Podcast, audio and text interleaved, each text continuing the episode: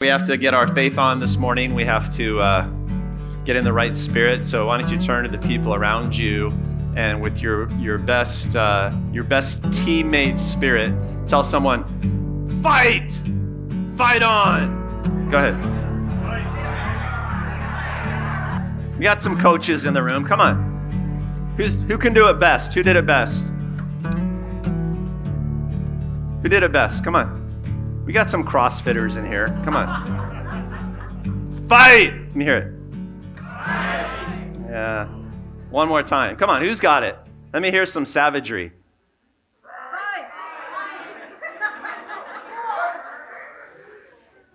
Calls into question what you all are fighting. Uh, all right. All right, so let me ask some related questions to get the brain juices flowing, to get us warmed up. Why is life hard? Theologians of Blue Water, tell me, why is life hard? Well, maybe. Is life hard? Life is often difficult. Why is life hard? Go. Because we sin. We bring it on ourselves. I like the early guilt inducing answer from Ryan. That's great. Way to go. Right? We mess up, and, well, that causes trouble, doesn't it? Yeah, we've all been there. We've all done it. What else? Why is life hard? You try to do the right thing, and that makes life hard because because the world hates the right thing. Uh, can we live in a I don't know what do you call it a toxic world or a world that doesn't necessarily know uh, what's good, what's good for it, what's healthy. You know, it's like trying to get a trying to get a kid to eat his vegetables uh, when they're little. My kids love vegetables, um, but they don't know what's good for them. So that's valid. Yeah. Because Satan is fighting against us. Do you, do you believe that? Just, I mean, I mean, I, I, I don't mean to presume. I mean, really? You think there's some uh, non human entity out there fighting against us? Because it's not popular to believe that uh, these days. That gets lampooned quite a bit. Which is to say, which is very interesting, which is to say, well, we actually have an enemy, right? That because the fight is forced upon us, which is really interesting when you start to think that through. Yeah. There's no, there's no rest, says the young mom. Yep, yep, we believe. Spoken with authority. Uh, which is to say, we are limited and the demands are not. Let's just put it that way, right? Uh, and so that's really interesting. Great answers. One more. Who's got the Who's got the bringing home answer? Because God wants to toughen us up, which is also. Do you think that's true? So, so what we're saying is life is hard because God wants it to be. True? Life's hard because we don't submit. So if we submitted and did everything right, then it wouldn't be hard. No, oh, you think that. We'll just leave it there for a second because those are very provocative questions right? It causes you to consider a lot of things. And I don't know about you, but I'm thinking about that question all the time. All the time, right? That's pretty much the first question I think of every morning when I wake up. Why is this so hard? I think about my day. Why does it need to be this hard? Um, and the answer to that question and the way we respond to the answer to that question determines to great length whether or not we finish well in this life, uh, I believe. Um, let me ask you uh, the same question, but with a spin, kind of this metaphorical uh, literary spin. What does it take to slay monsters? It's an impressionistic question. Weapons. It takes weapons to slay a monster. What else? Just Courage. It takes courage to slay monsters. What else? Skill. You got a weapon, you better know how to use it. What else? Persistence, because monsters, they're tough. And opportunity. That's interesting. That's a really interesting response. Uh, if you're going to slay monsters, you need an opportunity to uh, attack a monster, presumably. Oh, I'm sorry, there was an answer over here somewhere. Supernatural power. We're using the word monster, That might be uh, an enemy that's a bit extra. So you need a little extra power or supernatural, extra natural power. Sure. COVID. What's that? COVID. COVID. It takes COVID to slay a monster. Because we all know that COVID will take care of everything. Uh, will wipe out anything. That's interesting. Uh, which is to say, maybe what maybe what Narayan meant is it will take a great shakeup. It's like like things get flushed out. Maybe I don't know. He's a sophisticated kid. I never know what he's thinking. Yeah, it's in the back understanding what the monster is, because monsters can be a little exotic. Maybe you need to know how to kill a monster, what exactly it is that you're fighting against. Yes, ma'am. Help if you need it, because monsters can be tough. I think of those slave drawings where you like those 20 guys with long spears are attacking one woolly mammoth. You know, back in the day when uh, huge monsters roamed the earth, if you want to think of it that way. Interesting questions. Is it is it is it a different question than why is life hard? Why is life hard? What does it take to kill monsters? Is that a different question?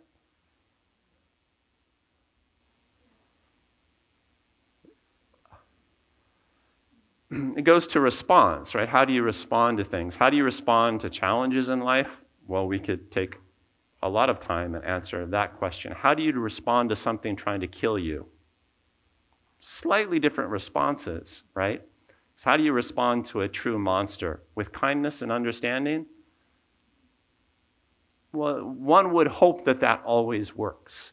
But if you're dealing with a monster, you know, as most of your answers indicated, maybe you need to respond with a bit of savagery. Maybe you need to be violent in a way, uh, in a sort. Um, there's this, uh, this, this idea that has in some way always been popular um, since we've traced the history of philosophy and ideas and religion and things like that. Uh, but I think it often gets popular in wealthy countries or empires, which is that if you do everything well in life, then life ought to be easy.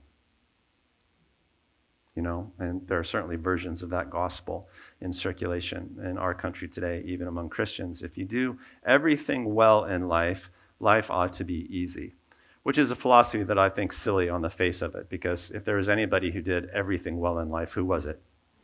Was his life easy? Oh, no way, no way. So that's just like, right, that's false uh, on the face of it. Um, But undergirding that philosophy is the idea that, well, life is just about obstacles. And if you learn to navigate them really well, then your trip will be smooth. That's the idea. You just have to master the terrain of life, so to speak. But if you think that you have an enemy in life or you have enemies in life, that there are entities actually trying to destroy you, then it doesn't matter what the terrain is, right? The enemy can jump out and try to kill you at any point. So, certainly, you should not expect life to be easy. There's a difference between fighting obstacles or navigating obstacles or overcoming obstacles and fighting enemies, actually. And we live in a time where we have very few, like, old fashioned enemies, right? How many of you have had a, another human try to kill you?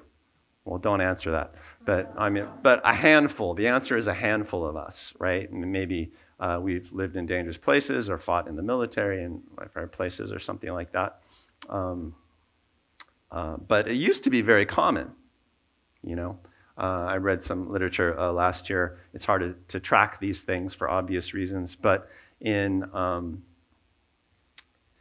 in non-developed cultures, which is to say, uh, you know, you might think Stone Age, Neolithic cultures, or unreached cultures today, people that are still living in, in jungle wilderness environments. They haven't developed any technology. The murder rate, people estimate, runs at about 14 to 15 percent a year for the population. Like, you know, like one in six people get killed uh, every year. It's like that was, the, that was the human condition for a long time. We've come a long way, and yay for that. Um, but the Bible teaches that still there's a sort of savagery that is necessary uh, for doing life well, which is to say, finishing well. It is one of our keys to making it. We're in this sermon series on finishing life well. We don't just want to get started and do a few things well. We want to go all the way. We want to cross the finish line in life really well, wherever that finish line happens to fall for us. Finishing well means that we want to make it into eternal life, but we also want to have some heavenly bank when we get there. We want to have what Jesus called treasures in heaven uh, when we get there. And that, since eternity lasts forever, that should be a big motivation uh, for us. And we've talked about what it takes to finish well in this life as followers of Christ. We want to navigate life well, which on balance means walking in a way that isn't overly mystical or overly non mystical. We want to just walk with the practicalities of Scripture, and we also want to listen to the guidance of the Holy Spirit day to day. Um, we want to minister unceasingly because life is ministry. That's what it's for. Uh, John quoted, quoted Father G earlier. When you help someone, you become your true self. That's the only way to do it. And we have much encouragement in Scripture to minister all the time. My best tip for doing that is to always have in your life one or two non believers you're trying to gather in to the kingdom right? The unpopular word for that is evangelism. Uh, the popular word for that might be like influence. Like there are people out there whose hearts and spirits are dead, right? Get them into the kingdom and always have one or two persons in your life with whom you have individual relationship that you're trying to gather in. And that's my best tip for keeping your ministry life fresh. We want to exercise nonconformity because, as someone said earlier, the world is always trying to get you to conform to something nasty while it smiles at you. Um, so you have to have the ability of nonconformity if you're going to make this long term. We talked about how growing old should mean becoming more competent and skillful in kingdom ministry uh, things. We've talked about all those things, and today we're going to talk about fighting the good fight. As Paul says toward the end of his life, I have fought the good fight, and he's very proud of that. But to fight the good fight, you actually have to fight right? You actually have to fight something. So we're going to talk about fighting, actually fighting, as opposed to just surviving. Um, we've had a lot of fighting in my house recently, uh, big, big crisis. And that's because uh, we got a new kitten in my house. I think, do we have a photo of uh, the new kitten? Yeah, there he is. So uh, that's my dog Augie, who many of you know. She's 16 now, which is like, what, 120 something. Um, and then this is the kitten. As you can tell, the kitten is brash. The kitten doesn't care about dogs. The kitten is like, move over my pillow. Uh, and this is a kitten I found in the gutter uh, dying. He was starving, he was skeletal, just ridden with all sorts of insects and disease. And so this was like, I don't know, three weeks after we got him, doing uh, very, very well. So Augie's pretty chill, although you can see above her right eye, she has a scar. This is a kitten scar. Because kitten's rambunctious, not a bad cat, but he just doesn't know how to control himself and he gets bored easily, and he will just run and jump on the dogs. Augie handles it really well, as you can tell. She's a good mama dog. We have another dog. And this is uh, the dog that we inherited from my late grandmother, who passed away a couple years ago. Rascal. Rascal weighs three and a half pounds. At this point, the kitten is larger than Rascal. Rascal, more of a lover than a fighter. And when the kitten gets near Rascal, he screams. Some of you in my Ohana group have heard this scream. When I say scream, it's a scream. It's a scream. And Rascal got so stressed out by the proximity of this savage animal, this kitten, that he, his hair fell out. Yeah. Um, and I would, I would sit down with Rascal and I would say, buddy, you're going to have to learn to fight the kitten.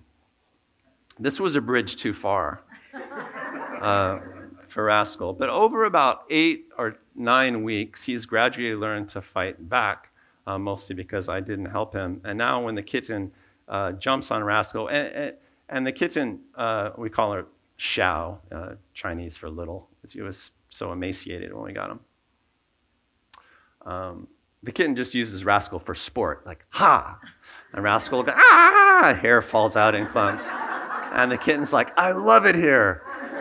Plus they feed me. gradually, mostly through my provocations, like, get him, get him, like, Rascal has learned to, to fight back. And his hair has finally, after eight weeks, started to grow uh, back in. So kudos for Rascal. Fight, Rascal, fight. Let's just say that. Fight, Rascal, fight. Just bless, bless Nana's dog. Uh, they're, they're working it out.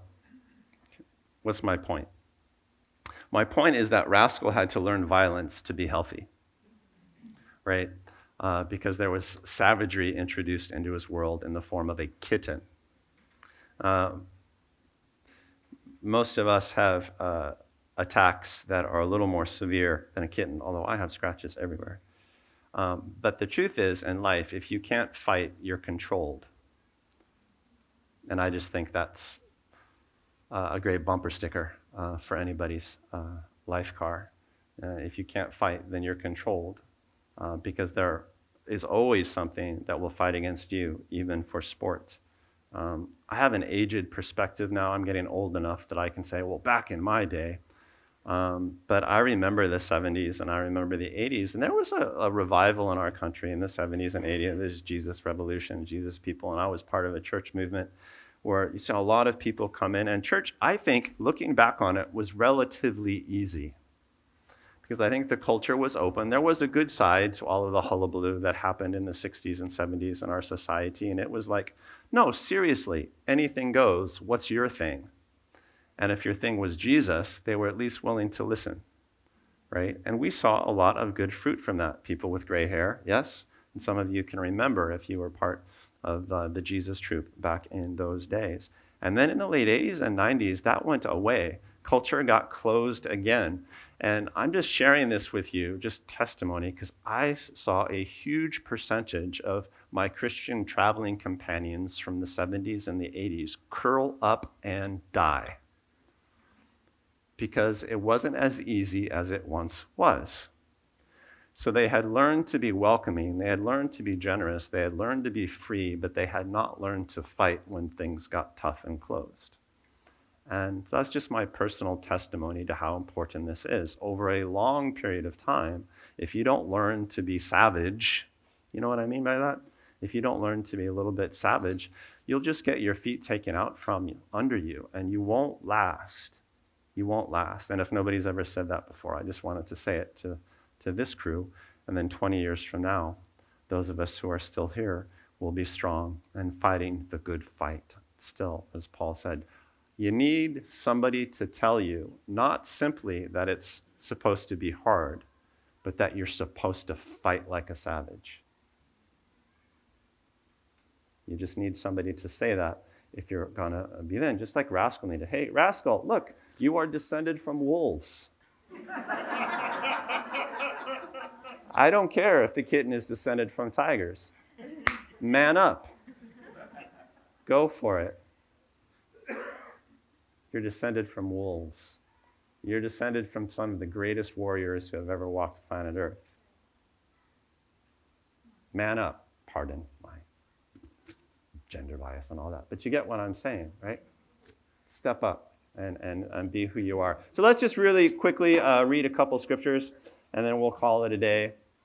Some of my very favorite scriptures in the Bible I'm going to share today, including my life verse, which I quote all the time, so maybe you already know it. But here's a story from Judges chapter 3, just a, a quick 11 verses. Now, do you know what the book of Judges is? Here's what the book of Judges is one of the books in the Old Testament, in the early books and the entire book of Judges, the entire book is this. The Israelites have finally moved into the promised land. They have taken it, it is theirs. They have settled. Everything God promised them has come true. It's a land flowing with milk and honey and richness and all of that good stuff. And so they're in. They're who they are supposed to be, where they are supposed to be, in other words. But what happens is time passes and the Israelites drift and they get into trouble. And the entirety of the book of Judges is God re-teaching them how to fight. Because even in the perfect promised land, if you can't fight, you're going to get controlled. So, uh, chapter 3 sort of puts it into synopsis for us. Uh, it's telling us the setup of the, of the Israelites in the promised land and how all of the enemies have been driven out, except these are the nations the Lord left in the promised land to test all those Israelites who had not experienced any of the wars in Canaan. He did this only to teach warfare to the descendants of the Israelites who had not had previous battle experiences. It's not enough to be descended of wolves. You have to practice wolfishness every once in a while. So God left enemies in the promised land in order to teach people how to be warriors, even if they never have to fight any of the large scale wars that their ancestors did. And then it lists these guys the five rulers of the Philistines. We heard all about the Philistines in the rest of the Old Testament Goliath and the Philistines. Uh, so they were big. All the Canaanites, the Sidonians, the Hivites living in Le- the Lebanon mountains from Mount Baal Hermon to Lebo Hamath, they were left to test the Israelites to see that whether they would obey the Lord's commands which he had given their forefathers through Moses. Life is designed to be testing and hard, and to ensure this, God leaves enemies in the land. That's how important it is to him. That's how necessary it is for the survival of our spirits. The Israelites lived among the Canaanites, Hittites, Amorites, Perizzites, Hivites, and Jebusites. Dot, dot, dot. But they took their daughters in marriage and gave their own daughters to their sons and served their gods. In other words, they saw that their enemies produced cute women. And they liked that a lot. And so they watered down their culture and they married in to the surrounding cultures and started worshiping these foreign gods that had nothing to do with the one true God. They got led around not by their warrior's heart, but by another part, as so often happens in world cultures. It was, um, you know, sexuality that led their way to spiritual weakness. The Israelites did evil in the eyes of the Lord, because that's what happens when you make peace with an enemy. They forgot the Lord their God, and they served the Baals and the Asherahs. So these were gods that were worshipped through, pardon me, through largely um, ritual orgies and sacrifice of children, like literal human sacrifice of children. So nasty, nasty practices. Um, and so, you know, quite upsetting. The anger of the Lord burned against Israel as it would, uh, so that he sold them into the hands of uh, Cushan uh, Rishathaim, king of Aram Naharaim, to whom the Israelites were subject for eight years. They became slaves. But when they cried out to the Lord, he raised up for them a deliverer, Othniel, son of Kenaz, Caleb's younger brother, who saved them. The Spirit of the Lord came upon him so that he became Israel's judge, which is a funny translation. It literally just means leader, uh, and went to war. The Lord gave Cushan Rishathaim, king of Aram, into the hands of Othniel who overpowered him. So the land had peace for 40 years until Othniel, son of Kenaz, died. And the book of Judges is just the history of all of these warriors, these leaders that God raised up out of nowhere. This is a story about Othniel, but there's a whole list of others because when the people forget how to fight, you know, God doesn't just come in, snap his fingers, and make it all go away. He raises up in their midst warriors. That's his way. It's like, well, is there anybody that's willing to be a warrior again? You? That's all I need, man. So go kick butt, you know, fight enemies, uh, change culture, and uh, save the kids, you know, do all that stuff. Um, be a bit of a savage, and then we'll get this thing going again. And it happens again and again and again and again and again in Israel. They forget to fight, a fighter rescues them. They forget to fight. Somebody has to step up, be a fighter, and, and rescue them. If you don't fight, you're in the process of being enslaved. That's the message of the book of, of Judges. And God will have to raise up some sort of fighting leader uh, to provide freedom for you again. Hopefully, uh, you will realize what's going on. And this happens in every generation, every generation in the history of, of Israel. The Israelites had instructions. They were, you know, they had enemies in the land, but they had instructions to be welcoming and to be assimilating in the sense that their culture was to be open to welcoming and acculturating other people, but they had commands not to acculturate to godless culture. Um, so they were to be welcoming and kind and generous. They weren't commanded to be jerks, but they were surrounded by murderers. So sometimes they had to fight and be violent. And that was just part of health for them, which is really kind of surprising and interesting that God would set it up this way. They had to be capable of, well, savagery, just to choose a, a word. Of course, it's written today that our enemies are not flesh and blood, our enemies are you know, spiritual powers of evil in the heavenly realms. We have demons. We have, but there are still, of course, human henchmen and evilness in cultures and norms, all those things which will take a little savagery to oppose. And and I just want someone to tell you it's supposed to be a fight. I mean, sometimes it's supposed to be savage because I just don't want you to fall away like so many of my friends from the 70s and 80s did. Now, my life verse, I just want to read it. It's from Matthew chapter 11. Matthew 11, 12. Easy to remember those numbers. You've probably heard me quote this over the years. I'm going to read the NIV version because this is one of those verses that gets translated differently in every translation uh, that you read. Uh, so, what's happening here is that uh, John the Baptist has been uh, treated roughly, thrown into prison. He's making enemies wherever he goes because uh, he's a mouthy guy. And he keeps speaking to power in his culture and saying, That's immoral. Don't do that. Repent. He's a fiery dude. And, uh, and uh, John's disciples are worried because John is, you know, about to be killed. And, uh, and they come to Jesus saying, Hey, you know, what's going on? Can you be of help? And Jesus essentially says, Well, I'm not going to, you know, rescue John, but just go tell him that I'm the promised one it'll be okay. That's kind of the conversation. And then he starts talking to the crowd about John the Baptist. I tell you the truth, among those born of women, uh, there has not risen anyone greater than John the Baptist. Yet he who is least in the kingdom of heaven is greater than he. From the days of John the Baptist until now, the kingdom of heaven has been forcefully advancing, and forceful men lay hold of it. That's my verse. From the time of John the Baptist until now, the kingdom of heaven has been forcefully advancing, and forceful men lay hold of it. Not my favorite translation of the verse.